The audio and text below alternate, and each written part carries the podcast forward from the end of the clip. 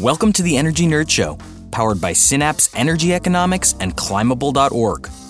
This time on the Energy Nerd Show. So, today we're talking about the value of distributed energy resources. The main technologies that are classified as distributed energy resources are like energy efficiency measures and uh, rooftop solar, behind the meter storage. These are all distributed energy resources, and the customer can then avoid procuring that electricity from the grid. The key thing to remember is that the grid needs to be designed to accommodate like the worst case scenario. So, it needs to be designed for that maximum peak on the system. And so, the higher that peak is going to be, the higher your infrastructure costs are going to be.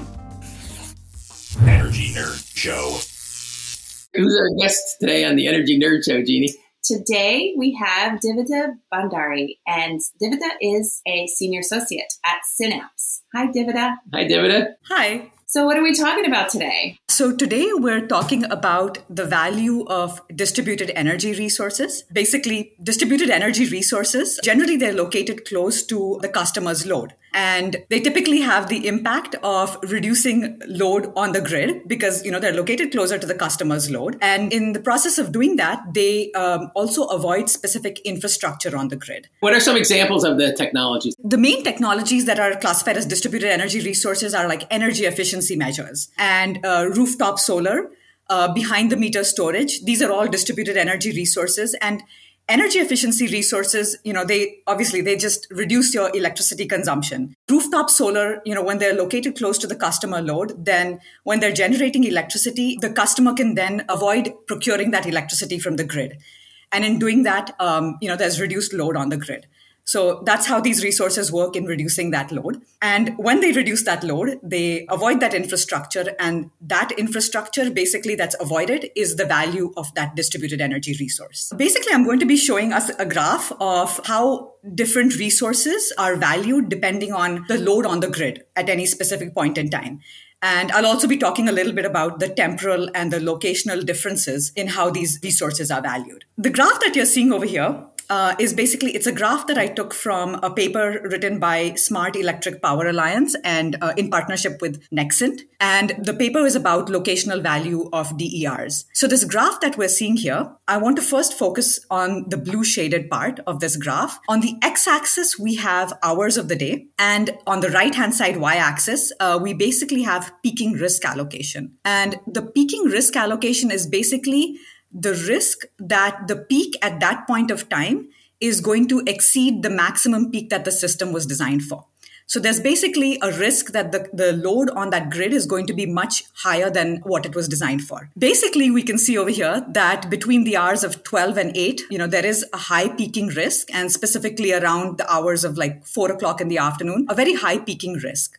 And the key thing to remember is that the grid needs to be designed to accommodate like the worst case scenario. So it needs to be designed for that maximum peak on the system. And so the higher that peak is going to be, the higher your infrastructure costs are going to be. I'm looking at the graph and seeing a very peaky yellow line for residential energy efficient lighting, but it doesn't coincide with the blue shaded area, so it's not a problem. Is that correct? The lines on the graph are basically the production uh, profiles of each of these resources. So what you're seeing that yellow line is basically it is the load shape of residential EE lighting. And so that's basically the load that is consumed due to residential EE lighting on the grid. And when the blue shaded part coincides with that yellow, the load, it's basically saying that during those hours that when there is a high peak load, the residential EE lighting load is comparatively lower than some of the other resources that you have there. And that basically means that if you're really looking to reduce the peak, residential EE lighting is probably not the best route to go. You should probably be targeting something like C&I air conditioning loads or uh, residential air conditioning loads and even solar you can see that solar has a pretty high production profile overlapping with the blue part of that graph and so basically when you align both of these the higher the value of that load shape that's overlapping with the blue part of the graph, the peaking load, the higher its ability to reduce that peak load. And that means there should be a higher value for that distributed energy resource in avoiding specific infrastructure on the grid. Especially with that solar, which is the red line, for a uh, summer peak situation that we're looking at here, uh, especially if you had like four hours of storage, that might help a lot. Yeah, I mean, uh, if you have solar paired with storage, then you have a lot more control over how the profile is going to look with solar and storage combined together. And that can definitely be accommodated to align with the blue part of the graph. So yes, definitely. If you have solar paired with storage, your ability to reduce that peak load is, is going to be much, much higher.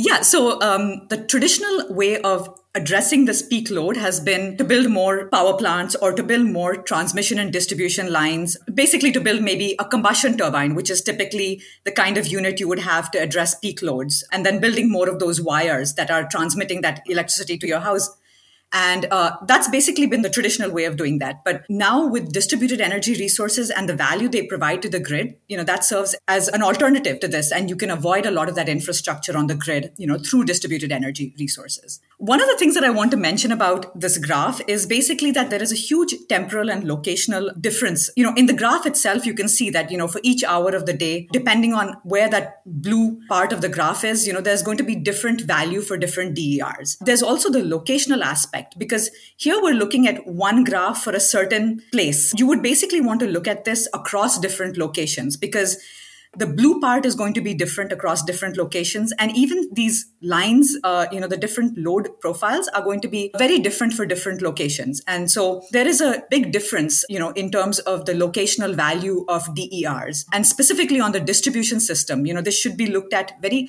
locally to get locally what the value of the DER is in that specific region addressing that specific peak. I will go ahead and turn to this next chart which is basically describing what exactly those avoided costs are on the left hand side, we see a couple of different value categories, which are energy, capacity, operations, and environment. What we're seeing over here on the top are basically across the power delivery uh, supply chain, there are different types of costs that can be avoided. And I should mention that I did take this graph from a paper written by LBNL, again, on the uh, locational value of DERs. We'll have links to the papers, Nexant in the LBNL paper in the, show notes somewhere. Great, yeah. What we're seeing over here then is, you know, we have the different power delivery supply chain impacts. For example, energy. If you think about it, if you're, you know, producing that energy locally, then you're avoiding some of the fuel that's being burnt at a combustion turbine, perhaps, or, you know, another unit. Um, and so there's an avoided energy cost. And that avoided energy cost could be a lot higher depending on the cost of fuel, like natural gas prices, perhaps. There's also some costs associated with transmitting that energy from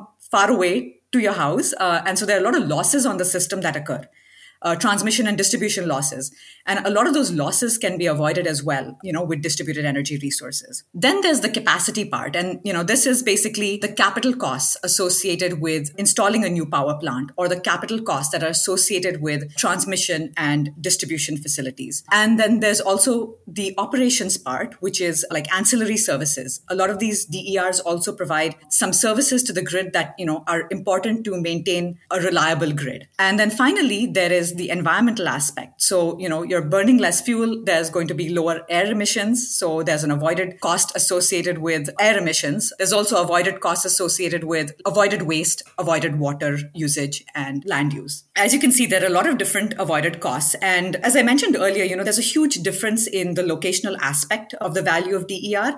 And, you know, a very simple way to think about it is if you're in a very densely populated area, the peak demand and the peak profile is going to vary considerably than if you were in a place that is not in a densely populated city. And the costs of the resource that you're avoiding are also going to be very different. If you think about transmission and distribution costs associated with a place where there's, you know, say land costs are higher, you know, that's going to be a lot more expensive than somewhere else. So that's a very simple example of how some of these costs could vary locationally. Do people have quantify all these costs? And I imagine for benefit cost analysis or policy making or rate making, you might want to sharpen your pencil and uh, estimate all these costs. But then, as you point out, it's so complicated in terms of the timing and location. It's so resource specific, right, and system specific. It is very resource specific. And, you know, there's a part of quantifying them and then there's the part of monetizing them, which is really important.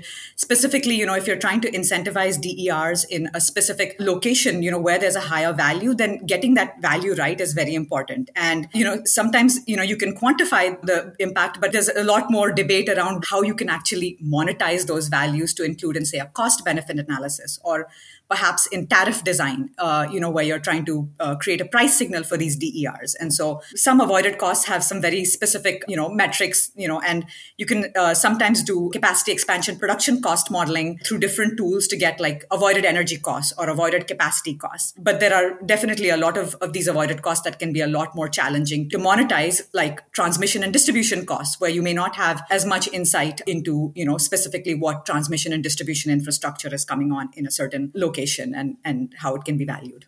Or if you're avoiding, uh, say, carbon emissions or greenhouse gas emissions, then, uh, you know, what are you going to use for, say, the social cost of carbon? Yes, it may be easy to actually quantify the avoided emissions, but it's not easy to monetize them because what dollar value are you going to place on that? That's a good example where monetizing can be quite challenging. This was great. I love hearing about the benefits of DERs and, and clean DERs in particular, and, and the idea that those benefits can go back to incentivize more and more customers to, to do it, I think is very inspiring. So this is great. Yeah, thanks for being on the show. Thanks for having me. Bye, Divita. Thanks, Divita. Bye. Check out the show notes for visuals and links for more info on the topics discussed.